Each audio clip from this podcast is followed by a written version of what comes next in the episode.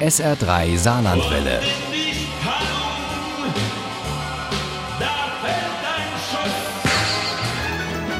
Der Krimi-Tipp. Heute machen wir mit dem SR3 Krimi-Tipp eine Reise nach Südfrankreich, genauer gesagt in die Provence. Dort hat die Natur ja schon viel zu bieten, aber es locken auch unzählige Sehenswürdigkeiten und Kunstprojekte. Einiges davon hat Kai Rademacher mit einem außergewöhnlichen Fall zu seinem neuen Krimi Schweigendes Les Beaux verwoben.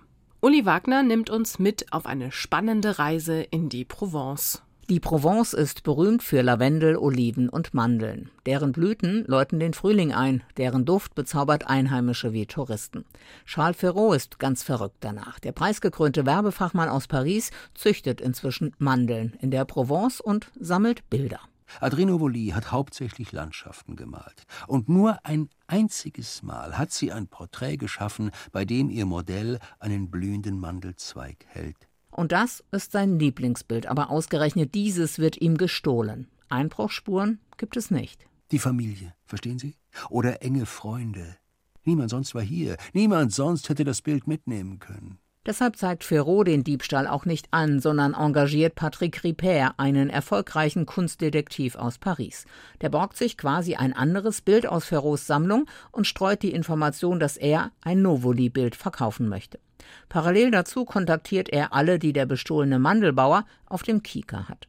Zum Beispiel auch den Arzt und Schönheitschirurgen Thierry Bazin, der ebenfalls aus Paris kommt und sich vor gut sieben Jahren in Les Beaux niedergelassen hat, einem kleinen, berühmten Dorf am Rande der Alpille. Auf einem der höchsten Gipfel thronte die Ruine der Burg von Les Beaux. Dieses Les Beaux ist eine der Touristenattraktionen der Provence, ebenso wie die Carrière de Lumière unten im Höllental im Val d'Enfer. Dort werden Bilder berühmter Malerinnen und Maler in einer spektakulären Multimedia-Show auf die riesigen Kalksteinwände geworfen. Bei Einheimischen heißt dieser Teil des Steinbruchs daher bis heute auch Cathédrale d'Image, also Kathedrale der Bilder. Ohne Unterlass flimmerten Farben auf den Steinen, die Höhle selbst war in Regenbogenlicht getaucht. Der Wechsel der Motive erzeugte manchmal die Illusion, als würden sich die Felsen bewegen oder in flirrender Luft auflösen.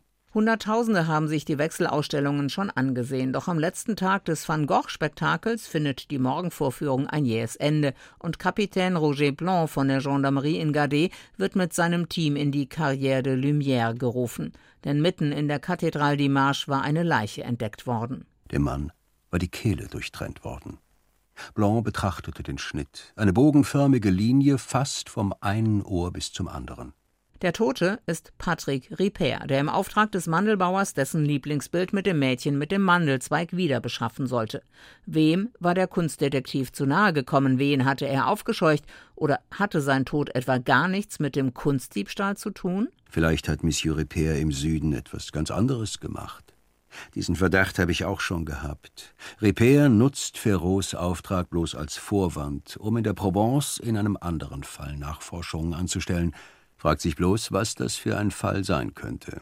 Und wieso finden Kapitän Blanc und sein Team auf gleich mehreren Bildern von Adri Novali den Fingerabdruck eines Mehrfachmörders, dessen Spur sich in der Provence verläuft? Genau zu der Zeit, als die Ferros und andere dorthin zogen.